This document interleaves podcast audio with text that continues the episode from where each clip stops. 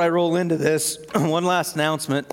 Uh, so, Michael and I, mostly Michael, has put together a volunteer banquet for the, the worship their leaders, Sunday school leaders, and the youth group leaders. So, that's downstairs after dinner. So, if you help with one of those, please come and join us. Rick, Rick smoked up some meat for us, so it ought to be real good. There's some other volunteers down there that help too, so. So I have one question for you. I know this is David's beloved stool. But what would you do if this just all of a sudden lit on fire? Poof. I mean, you would. What if you didn't have a fire extinguisher? I mean, it really would have been fun to have my blowtorch up here and, and act like it. Well, I wouldn't really do that. Is there anyone here this morning uh, in the middle of a desert place? I know we're in Lingle, Wyoming. There's no desert here. But in your life, spiritually, physically, emotionally, are you in a dry desert place? Are you thirsty? The sand is filling your mouth and, and you just don't you just don't know where to go from here. You know, honestly, uh, when, when we do this, we, we have the kids sign up and, and write down some of their favorite songs. And honestly, these songs fit really well with, with uh, the message and the title today of I Am God. Not me, but that's the title. Um, I've been saying that, and my kids are like, No, you're not. Well, you're right, I'm not. Uh, but that is, that is what we're talking about, is Jesus being God today you know, maybe your body is, is covered in dust and grime, and you are just ready for a break from all the pressure and all the heat. What would it take for you to get out of the desert, the sand, and the heat? I mean, really, stop and think about that. What, what will it take for you to get out of this place of spiritual dryness, this spiritual darkness? In the deep, dark place that you may find yourself this morning, do you feel alone in your deserts? Do your circumstances, whatever they may be, seem impossible to navigate through? I mean, oftentimes the desert seems impossible because it all looks the same. Kind of like the corn maze we went to last Saturday. One of the students thought that they were lost with their group because it all looked the same. Well, it does look the same. It's a corn maze, it's all corn, right? Um, Sometimes life seems impossible to navigate. It all seems like it looks the same. Same song, same story, just a different day, right? Well, 400 years, four or 400 years, the cry of Israel rang out in the ears of God. They wanted relief from the slavery of the Egyptians. They wanted to see him work and save them from their misery. So, though it's not a burning stool, we come to the desert place with the burning bush. Would you turn to Exodus chapter 3 with me this morning? Thus, a man named Moses, who for 40 years earlier had been in royalty in the palace in Egypt, he had seen the slavery and fled because of one of his own was being beaten, and then he murdered the one that beat them. But let's, let's look at, at, at Exodus 3 to start off with this morning. Now Moses was tending the flock of Jethro, his father in law, and the, and the priest of Midian, and he led the flock to the far side of the wilderness and came to Horeb, the mountain of God. There the angel of the Lord appeared to him in flames of fire from within a bush. Moses thought that though this bush was on fire, it did not burn up. I mean, wouldn't that be cool? You could start the, and David wouldn't even need a, I mean, the fire extinguisher wouldn't even put it out. That'd be really cool. It'd been cool if I could have come up with something like that, but I didn't. So Moses thought, I will go over and see this strange sight. Why does this bush not burn up? Then the Lord saw he had come over to look. God called to him from within the bush, Moses, Moses. And Moses said, Here I am. Do not come any closer, God said. Take off your sandals, for the place where you are standing is holy ground. Then he said, I am the God of your father, the God of Abraham, the God of Isaac, and the God of Jacob. At this, Moses hid his face because he was afraid to look at God. The Lord said, I have indeed seen the misery of my people in, in Egypt. I have heard them crying out because of their slave drivers, and I am concerned about their suffering. So I have come down to rescue them from the hand of the Egyptians and to bring them up out of that land into a good and spacious land, a land flowing with milk and honey, the home of the Canaanites, Hittites, Amorites, Perizzites, Hivites, Jebusites, and mosquito bites. And now, the cry of the Israelites, I'm sorry, I just, just can't, you know. Can't leave that one alone. And now the cry of the Israelites has reached me, and I have seen the way the Egyptians are oppressing them. So now go. I am sending you to Pharaoh to bring my people, the Israelites, out of Egypt. Verse 11. But Moses said to God, Who am I that I should go to Pharaoh and bring the Israelites out of Egypt? And God said, I will be with you, and this will be the sign to you that it is I who have sent you. When you have brought the people out of Egypt, you will worship God on this mountain. Moses said to God, Suppose I go to the Israelites and say to them, The God of your fathers has sent me to you. And they ask me, What is his name? What shall I tell them? God said to Moses, I am who I am. This is what you are to say to the Israelites I am has sent me to you. So God used a burning bush for attention, one that was burning but was not burning up, it was not consumed. It drew Moses in. And what it all comes down to is the statement in verse 14 I am who I am. Which brings us to the I am. We could say, the great I am. God, Jehovah, the creator of the universe. I am that I am, meaning I am the ever present one. Warren Wiersbe words it this way I was, I am, I always will be. This is what God was saying to Moses. This is who you are to tell the Israelites and the Egyptians that has sent you to them.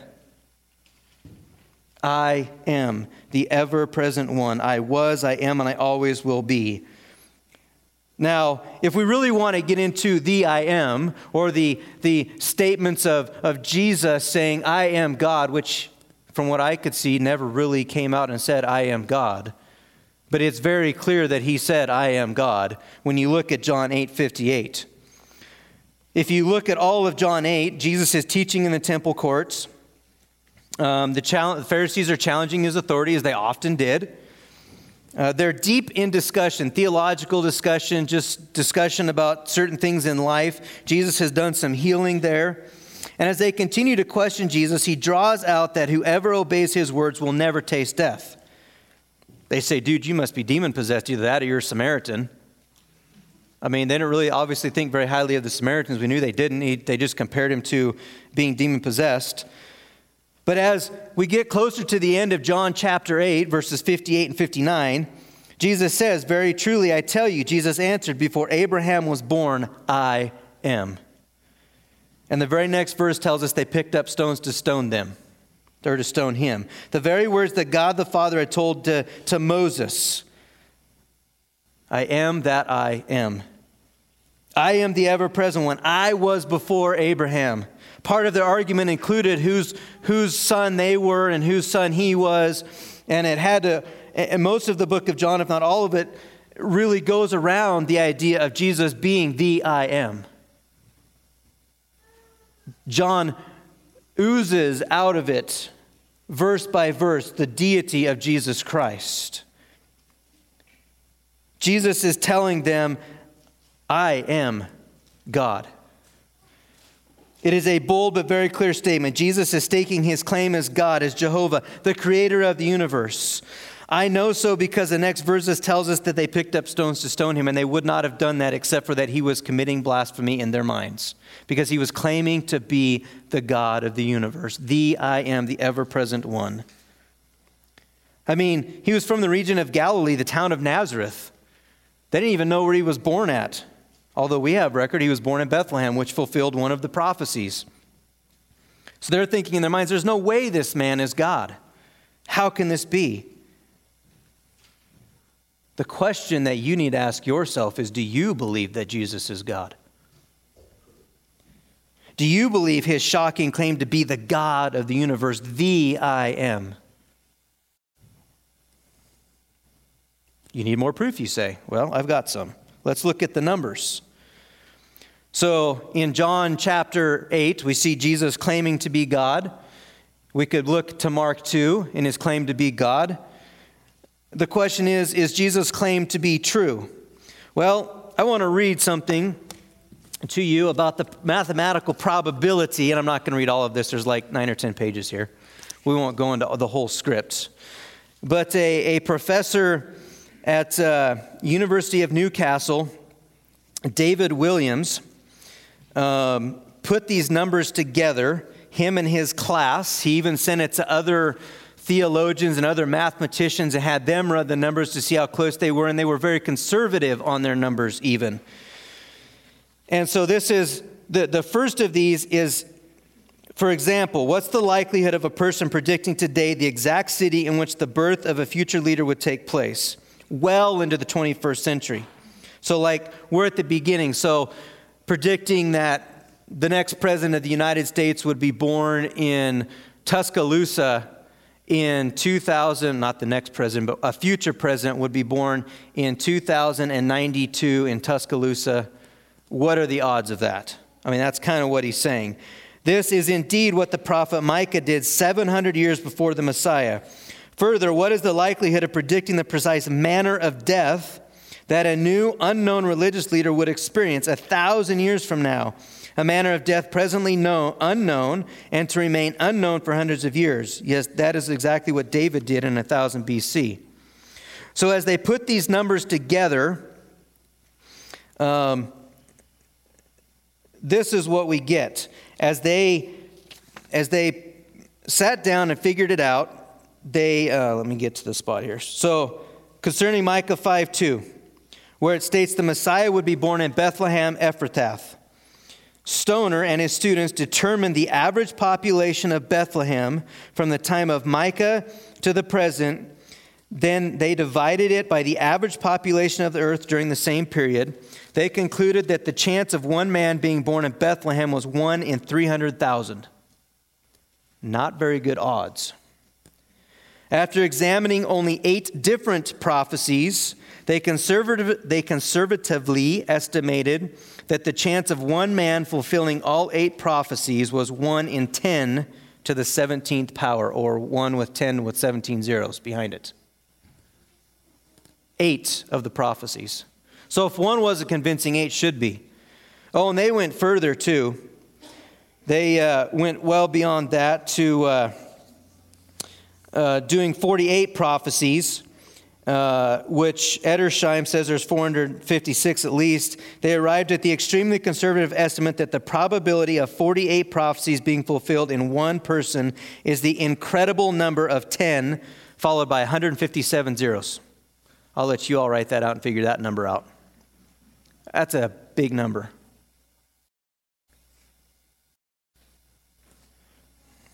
I am, Jesus said. I am one in 300,000 chance that one man would fulfill Micah 5 2. I wonder what the chance would be today with over 7 billion people in the world. Eight prophecies, 10 with 17 zeros, 48, 10 with 157 zeros behind it. Jesus fulfilled way more prophecies than that. How can Jesus not be God? He was born in Bethlehem, Micah 5 2. He was born of a virgin, Isaiah 7 14. You look in Matthew, she was, Mary was a virgin. He was beaten and bruised, or you could look in Luke for he was born of a virgin. He was beaten and bruised beyond recognition. Isaiah 53 1 through 6 is where the prophecy is at. His crucifixion, David talks of it in Psalm 22. They cast lots for his clothing during his crucifixion, Psalm 22 18. That's like five or six prophecies, but all were fulfilled by one man named Jesus, the Messiah, the Christ, who claimed that before Abraham was born, I am. Is Jesus God, the great I am? I say, yes, he is. He himself said he was on more than one occasion. He even made claim by calling himself the Son of God, which was itself a declaration of his deity. Let's look at the statements. Let's look at the, the, the I am statements of, of, of John. Obviously, we're not going to turn to all of them, but John 6:35, Jesus said, "I am the bread of life." Thought to be the first one. The second, I am the light of the world in John 8:12. John 10:7, I am the gate for the sheep. John 10:11 through 14, I am the good shepherd. John 11:25, I am the resurrection and the life. John 14:6, I am the way, the truth, and the life. And John 15, 1 through 5, I am the true vine. I am, I am, I am, I am, I am, I am, I am. In Mark chapter 2, when he hears, heals the paralytic, he tells him to get up, pick up his mat, or he tells him that his sins are forgiven first. What does he say to the Pharisees? So that you will know that I have the power on earth to forgive sins. Take your mat, pick up pick it up, and go home. He was making a claim to his deity. Let's look at I am between the Greek and the Hebrew. So, in the Hebrew, it is a first person singular present active indicative verb. I know that means nothing to any of you, but here's the deal. For a verb in the Greek to be in the present means that the writer portrays an action in process or a state of being with no assessment of the action's completion. Meaning, right now, as the writer is writing this, this is happening, and there is no sign of it ending anytime soon. There is no end in sight for it. The active means that the subject is performing the verbal action or is in the state described by the verb. You see, if you look at it in the Old Testament, it's an imperfect first person singular verb. Both verbs are written as going on now with no assessment of completion. God was and is the ever present being. So, what God says in Exodus chapter 3 to Moses, I am that I am, is exactly what Jesus is saying every time he says, I am. I am the resurrection and the life. I am the ever present being in resurrection and life. I am the ever present being as the Good Shepherd. I am the ever present being as the light of the world. I am the ever present being that is the bread of life. I am the ever present being that's the way, the truth, and the life. And I am the ever present being that is the true vine. And if you look to John 18, he even makes a claim to being the ever present king. Both are one and the same the God of the universe, the Creator, the Savior, the Forgiver, the great I am. Before Abraham was born, I am. So let's look at the question in the back of your notes. Why does it matter? Why does it matter if Jesus is God, the I am? By the way, we've just linked the Old Testament to the New Testament. That's a huge thing. Because we live in a culture when churches want to throw out the Old Testament and not live by it. We wouldn't have a Bible that we have today if it weren't for the Old Testament. Most, if not all of the New Testament, well, actually, all of the New Testament is based off of the New Testament. Most of the New Testament is based off of the Old Testament. It has to, because Jesus came to fulfill the law. The law was the Old Testament. Why does it matter if Jesus is God, the I am? If Jesus is not God, we are helpless, hopeless, and alone. We are buried, slaves of death and sin. Is this you this morning? Maybe you're at home and you're struggling to work through something.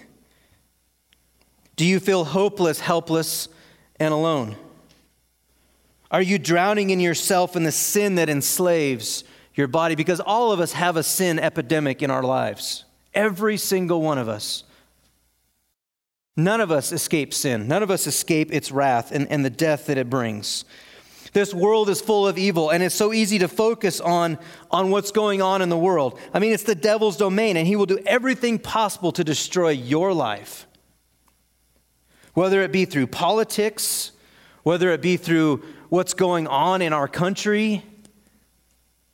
I mean, 20 some days of diesel fuel, that, that speaks volumes when it comes to our faith. Because we can be mad at the guy in Washington, but you know what? There's a God greater than him. And there's a Savior that came to save us from our sin and to save us from this world. And He told us it wouldn't be easy, it was going to be difficult.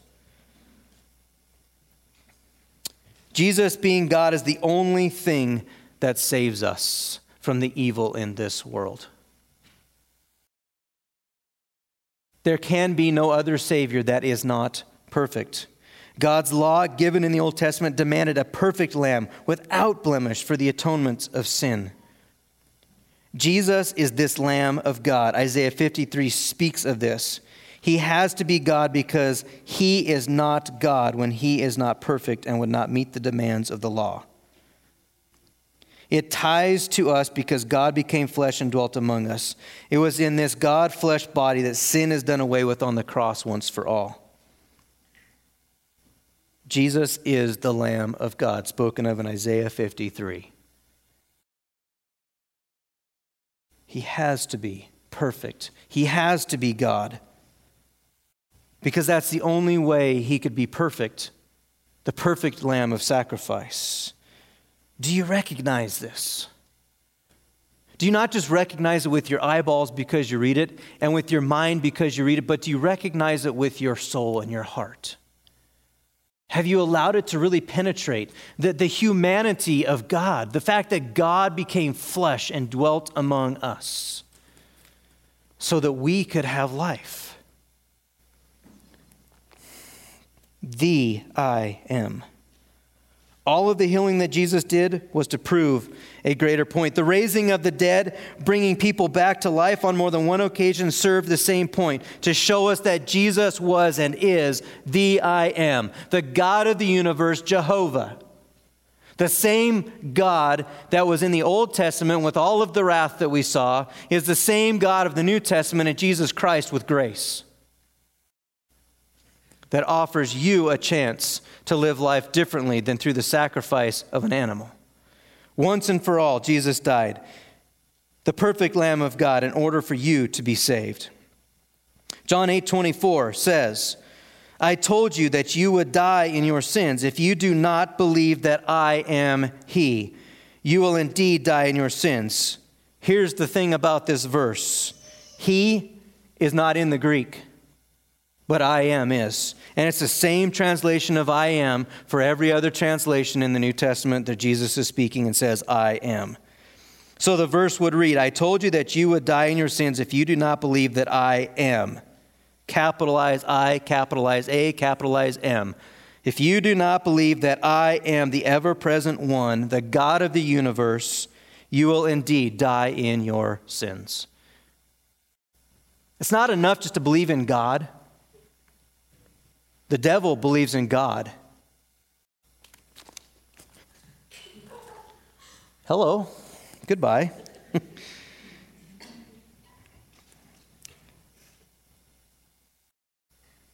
I don't know, other than for flow, why he was added, but I am makes perfect sense. Romans 10 9 and 10 says this If you declare with your mouth, Jesus is Lord, and believe in your heart that God raised him from the dead, you will be saved. For it is with your heart that you believe, that inner, that inner being, the place where your emotions come from, that you are justified, and it is with your mouth that you profess your faith and are saved. Worship team, you guys go ahead and come back up. You must believe that Jesus is the I am, that he is the God of the universe in order to be saved. Guys, life is hard with Jesus as your Savior. I'm not going to pull the wool over anybody's eyes. Life is hard, plain and simple. But life is even harder without Him because He offers peace and hope. Jesus frees us from the bondage of sin over our lives. The problem is we like to live in sin. We like to hang on to it and hold on to it and dwell in it and dwell on it. Even after we've committed sin and we've confessed it to God, we still roll back into what we did. We just, for some reason, cannot let go of the sin. But Jesus has freed us from all of that. There is no more bondage over sin if you will let Him control your life. Believe that Jesus is the I am.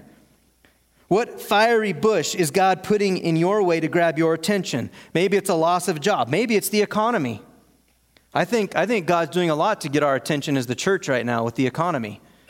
Are you going to trust in the elections or are you going to trust that I have a plan and put your faith and hope and trust in me rather than the elections? Because politics are totally against our values. Some of us put our, our, our faith in that. Or politicians that we can't stand. Maybe that's where your fiery bush is. Maybe it's financial difficulty because we're in hard times right now. Maybe it's a husband that won't change or a wife that you can't stand, or vice versa. Maybe it's a drinking problem or a drug problem or some other kind of addiction problem. There's many of them out there. You just aren't admitting that there's a problem. Maybe it's an unplanned pregnancy. Maybe it's a broken heart because of a divorce.